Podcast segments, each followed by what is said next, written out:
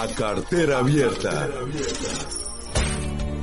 A Cartera Abierta es un podcast para todos los que quieren darle un giro a sus finanzas, tomar el control de su dinero, saber cómo, dónde, cuándo gastar y hacerlo con un enfoque claro. Escucha a Daniel Insunza e Isaac Estrada hablar sin prejuicios, criticar sin miedos y aconsejar sin ser egoístas. A cartera abierta. Todo esto contado de manera clara, con conceptos muy familiares, así, entre amigos, sin rollos y muy fácil de entender. Dale un panorama distinto a tus finanzas. Dale play a cartera abierta. Comenzamos.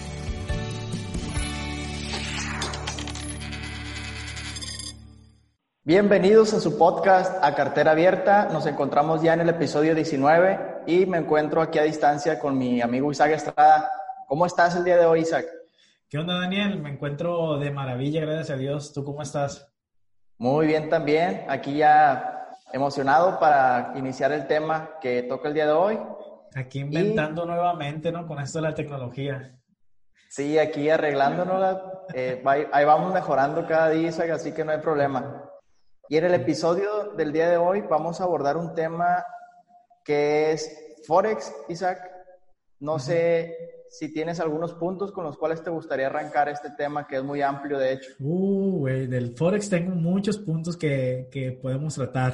Primeramente decir que este, este episodio, por así decirse, o esta, este tema de cómo invertir en Forex y no morir en el intento, se va a dividir en dos partes. La primera parte va a ser solo de introducción, la vamos a hablar tú y yo. Y en la segunda parte vamos a invitar a un experto que nos va a hablar ya cuestiones técnicas y también su experiencia, qué es lo que le ha funcionado, qué es lo que no le ha funcionado. Le vamos a hacer algunas preguntas que creemos que son interesantes en este tema del Forex. Y él ya con su experiencia pues nos va a estar contestando cómo se debe, ¿no? Así que, ¿qué te parece si iniciamos a hablar de qué es el Forex? O sea, ¿qué significa este tema de Forex? ¿Qué, qué diferencias hay con otros instrumentos y todo lo relacionado así por encimita, ¿no? Para no quitarle el, el, espacio a la otra persona que nos va a acompañar. Claro, Isaac. Pues la mayoría de las personas usamos Forex y sin siquiera saberlo, Isaac, eh, de alguna manera el mercado de divisas internacionales o, o Forex eh, se utiliza cuando compramos algo por Internet, por ejemplo, cuando es algo internacional inmediatamente el sistema intercambia tus pesos mexicanos, en nuestro caso, Isaac, por la divisa que estés necesitando. Puede ser dólar, puede ser yen, eh, puede ser libras esterlinas o cualquier otra divisa. Y en ese momento, pues se, se utiliza esa, esa, herramienta sin que nosotros siquiera nos demos cuenta. Pero la parte de las inversiones... Digamos pues que es el, inter, es el intercambio de divisas, ¿no? El Forex. Sí, tal cual. Es el, es el mercado que, que está día y noche de intercambio de divisas. Sí, ¿qué es lo que vas a comentar sobre el ya verlo como instrumento de inversión? Sí, y ya como inversión, pues es, es cuando una persona eh, pues compra una moneda o vende una moneda especulando eh, sobre si va a subir o va a bajar, ¿no? Y ahí es donde está la utilidad para las personas que, que, compran y venden divisas a través ya de los, de los, de los brokers o de los intermediarios para obtener beneficios económicos. Oye, Daniel, ¿qué te parece si este instrumento de inversión, a diferencia de otros, lo comparamos con otro instrumento de inversión con el que ya hemos hablado? Hemos hablado independientemente de cada uno de los instrumentos de inversión, pero como este instrumento de inversión tiene ciertas particularidades, creo que es mejor si lo comparamos con un instrumento más conocido para que así la, gente que nos escuche o nos, o nos haga el honor de vernos, pues tenga más claro de qué se trata, ¿no? Si tú lo comparas con algo conocido, es más fácil relacionarte con, con este tema que tal vez no estemos tan empapados. ¿Qué te parece si lo empezamos a, a comparar con la compra y venta de acciones, con el mercado de, de valores, ¿no? Me parece bien, Isaac. Pues en, en, en, teoría la operación es la misma, ¿no? O sea, en teoría tú compras, es lo mismo, pero en la práctica... pero en la práctica, cuando hablamos de Forex, como los movimientos en las divisas no son tan, tan altos o tan bruscos como en las acciones quizás, siempre cuando una persona invierte Forex lo hace con algo que se llama apalancamiento. yo ya comentaba ese ejemplo anteriormente. Por, por poner un ejemplo, si tú compras una acción y la compraste a mil pesos y esa acción sube el 2% y tú haces una venta, pues sencillamente obtendrías 20 pesos de ganancia. Cuando hablamos de Forex, si habláramos de un apalancamiento de los más bajitos, que sería por 10, y tú haces esta misma operación, poniendo un ejemplo, que hagas una compra en, en 1000 y aumente 20 pesos, eh, con este apalancamiento de por 10 tu ganancia sería de 200 pesos, no nada más de 20, ¿sí? Pero es muy complicado o es muy poco probable que en, que en Forex aumente tanto, eh, pero ya con el apalancamiento es donde se encuentra, digamos, el, el beneficio o la pérdida también, porque a la inversa, o sea, si pierdes, también sería multiplicado por 10 esa pérdida. Muy bien. Oye, Daniel, otra de las diferencias que podemos encontrar entre el mercado de valores y el mercado de Forex, ya que los estamos comparando, es la cuestión de los tiempos, ¿no? Los plazos son muy distintos. Podemos decir que tú en, en, el, en la compra y venta de acciones puedes hacer una inversión a mediano y largo plazo, pero en el Forex eso es muy distinto. Si tú, si tú dejas una inversión a un mediano plazo, probablemente cuando te des cuenta ya no tengas ni un peso sin embargo, la diferencia es que, lo que los rendimientos que tú haces en dos meses, tal vez en compra de acciones, en Forex lo puedes hacer en 10 días, en 15 días. ¿no? ¿A qué se debe esta diferencia tan marcada que existe entre ambos mercados? Cuando en la teoría debería ser muy similar, pero ya que lo vemos en la práctica, es bastante diferente, ¿no?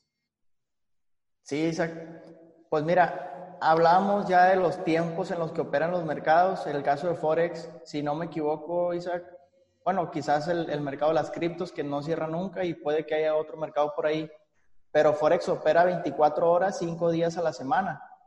Y sencillamente con eso ya es una ventaja muy amplia sobre el mercado de acciones, que tiene un horario muy limitado, por poner un ejemplo. Si no me equivoco, la bolsa mexicana opera de 8 de la mañana, 8.30 de la mañana, a 12 de mediodía o una y media de mediodía, una cosa así, no son aproximadamente 5 o 6 horas de operación en las cuales las personas pueden estar haciendo compra y venta. Y otro punto que no sé si tú quieras abordar un poco más extenso, Isaac, es la parte de la liquidez, la diferencia en liquidez que tiene invertir en bolsa eh, contra el invertir en Forex, por ejemplo. Sí, claro que sí, ese también es un tema importante y lo podemos notar en muchos puntos diferentes al momento de hacer estas transacciones, al momento de comprar o vender algún, alguno de estos instrumentos de inversión, ¿no? ya sea acciones o ya sea las, los pares de divisas que estamos comprando en Forex. Una diferencia muy marcada en esta cuestión de la liquidez tiene que ver con el volumen, ¿no? Tiene que ver con la cuestión de que hay mucho, pero mucho más dinero en el mercado de Forex que en lo que es en el mercado de, de las acciones, ¿no? Ah, ¿Qué es lo que estás haciendo en Forex? Tú estás comprando y vendiendo dinero. Eso es lo que estás haciendo. En cambio acá, en lo que son las acciones es un límite que hay en la compra y venta de las mismas, ¿no? ¿Y esto en qué se puede reflejar? Se puede reflejar, por ejemplo, en el momento que tú quieres hacer una compra de una acción y no se hace de inmediato. ¿Por qué? Porque tú tienes que esperar en el mercado de la bolsa mexicana o en cualquier otra bolsa de valores de cualquier otro país a que alguien tenga una postura de venta en el precio que tú quieres comprar. La mayoría de las veces sí puedes hacerlo y se refleja a lo mejor en dos, tres minutos. Pero hay momentos en los que no se puede reflejar de inmediato. ¿Por qué? Porque hay otra orden de compra que se metió en el mismo momento que tú lo hiciste, que se puede decir te ganó el jalón y esa, y esa persona se quedó con las acciones en ese precio. ¿Y qué es lo que pasa? A ti te las dan un poquito más alto, ¿no? El, el, el valor de la acción. En Forex eso no se ve. En Forex en lo que tú decidas comprarlo, tú, tú le das la opción de comprar y en ese momento se ejecuta la compra. ¿Por qué? Porque hay mucho, se puede decir mucho más volumen de lo que tú quieres a disposición de las personas para comprarlo, ¿no? Así es, Isaac. Yo creo que de alguna forma se convierte también en, en siempre pagar un precio justo por, por las divisas, ¿no? Porque en el caso de las acciones, pues se pueden poner posturas de venta más altas de lo que realmente valen o incluso también puedes obtener a veces oportunidades y comprarlas más baratas de lo que en realidad cuestan, ¿no? Pero en el... Ajá. Incluso hay ocasiones, eh, esto, le, esto le pasó a un amigo que tenemos en común que quiso comprar unas acciones que él vio de oportunidad, dijo, sabes que las voy a comprar, y hasta los tres días le llegó una notificación de la casa de bolsa que la contraparte no pudo ejecutar la orden de venta de las acciones, entonces él no las pudo comprar y por lo tanto se quedó sin esas acciones, ¿no? ¿Y qué es lo que pasó? Que en esos tres días esa acción subió cerca del 15%. Por eso es que en su momento era una acción de oportunidad. ¿Y qué es lo que decía mi amigo? Decía, oye, pues está bien que no me las hayan dejado comprar, pero pues que me respeten el precio a lo que yo la quería comprar. Pues no funciona así en el mercado de valores. ¿Por qué? Porque hay un, lo que decíamos, hay un límite de, de acciones que están a la venta y que están para comprarse y pues a él le tocó, se puede decir, bailar con la más fea. Le tocó que no compró las acciones y no ganó ese porcentaje que era muy bueno. Qué dolor, qué tristeza. Oye, Isaac, otra diferencia también que vale la pena comentar es el costo que uno paga, si lo comparamos con, contra las acciones, el costo que uno paga por operar o por, o por hacer compras y ventas. En el caso de las acciones, eh, uno termina pagando una comisión que casi siempre pues ronda en el punto 0.25, en el punto 25, o sea, una cuarta parte del 1% aproximadamente. Y en el caso de Forex se le llama spread o spread, no sé cómo se pronuncia bien, Isaac, pero es una diferencia entre el precio real y lo que tú terminas pagando y eso es lo que, lo que ganan, por ejemplo, los brokers o los intermediarios a través de los cuales uno opera. Sí, es mucho más alto, ¿no? mientras más intermediarios haya entre, entre tú y lo que tú quieres conseguir, siempre va a haber eh, diferencia en la ganancia, ¿no? Siempre cada quien se va a llevar su tajada en el pastel. Y en este caso, tú vas y operas directamente al mercado de Forex. Y en el caso, por ejemplo, de nosotros que estamos en México, para llegar a la Bolsa Mexicana de Valores, forzosamente, por ley, tenemos que pasar por una casa de bolsa. Y la casa de bolsa es como como de esos retenes fitosanitarios que hay en, el, en la carretera y pues tienes que pasar por ahí de fuerza, ¿no? Y, y, lo que pasa es que este retén te va a pedir una cuota para dejarte pasar, que son las casas de bolsa, ¿no?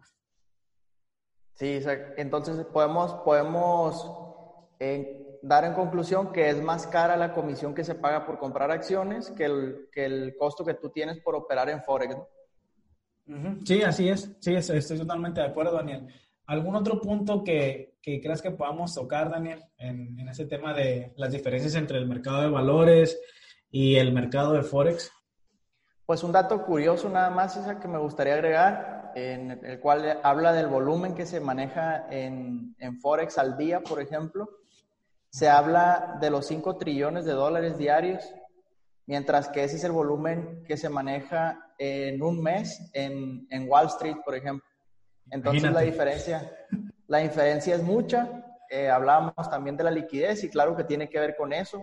Hay muchas más personas y mucho más dinero moviéndose en este mercado y que también tiene otras, otras funcionalidades. Isaac, por ejemplo, otro punto que me gustaría abordar así ya para, pues para finalizar, yo creo, sería que también se utiliza para las protecciones de las coberturas cambiarias, es un poco parecido a lo que a cómo funcionan las coberturas de, de, los, de los precios del petróleo, en los cuales los bancos centrales también compran eh, pues prácticamente seguros para proteger a su moneda local frente a otra divisa.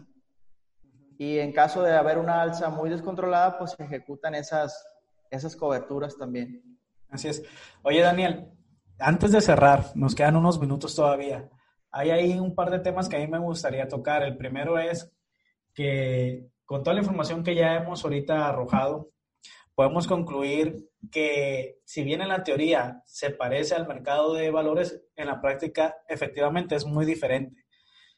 Te conviene más usar el Forex cuando tú quieres hacer esto que nosotros llamamos trading, que es muy diferente a ser solamente un inversionista, que es que tú estás comprando y vendiendo en un lapso de tiempo bastante corto, puede ser en el mismo día o puede ser incluso en horas o en minutos que tú haces estas operaciones en el mercado de Forex. Es una diferencia muy grande. Por lo que se necesita mayor conocimiento y mayor inteligencia emocional de parte de las personas que están operando que... perdón, me salió un mensajito aquí. Que si tú vas a operar en el mercado de valores, ¿no? En el mercado de valores, ¿qué es lo peor que puede pasar? Que vaya, va a caer la acción de la empresa que tú compraste, pero lo único que tienes que hacer, por lo general, es esperar a que pase el tiempo y como el mercado es cíclico, se va a volver a recuperar. La diferencia acá en el mercado de Forex es que puede caer tanto y con el apalancamiento que hace que sea la pérdida más grande o la ganancia más alta, puedes quedarte sin tu capital en un momento bastante, bastante rápido, puede decirse, ¿no? En cuestión de minutos puedes perder todo tu capital. Así que no es algo que se recomienda para todas las personas. O sea, no es algo tan sencillo, tan fácil como te lo venden algunas personas. Y aquí voy a entrar ya en el segundo punto que quería tratar antes de que cerráramos. Sí se necesita mucho conocimiento y bastante tolerancia al riesgo para poder operar. Por eso es que lo dejamos como uno de los instrumentos finales junto con las criptomonedas, porque para poder operar y para poder hacer negocio o ganancias en el mundo del Forex necesitas ser de un perfil bastante arriesgado, ¿no? ¿Y cuál es el segundo punto que quería tocar antes de que cerráramos?